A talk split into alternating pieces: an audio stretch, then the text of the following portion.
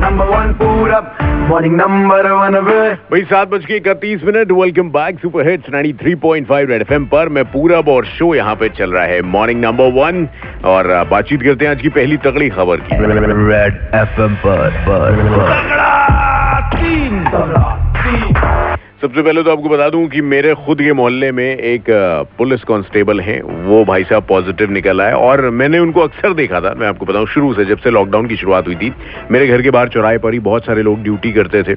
और एक ये बंदा अकेला दिखाई देता था, जिसके चेहरे पे ना मास्क ना कुछ और इधर उधर मतलब ठेलों पर अगर कोई सब्ज़ी वाले भाई साहब आ गए या फ्रूट वाले आ गए, आराम से एकदम तोन वोन निकाल के खड़े हैं और चीज़ें खरीद रहे हैं। लपेटे में आ गए आज। अब उनके चक्कर में पूरी चौकी को उठाकर सील कर दिया गया है।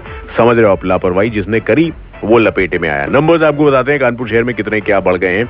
पिछले 24 घंटे में 17 केसेस आए हैं। टोटल 1000 का आंकड़ा कल देर रात तक पार हो चुका है। 1001 कल देर रात की जो रिपोर्ट है, उसमें कानपुर के नंबर्स हो गए। तीन आज के जमाने के सुपरहिट गाने, फिर आते हैं लौट के सुपर हिट्स 93.5 रेड एफएम पर। जानी तेरा नाम वे किन्ना सोहना वे गुड मॉर्निंग है जी बजाते रहो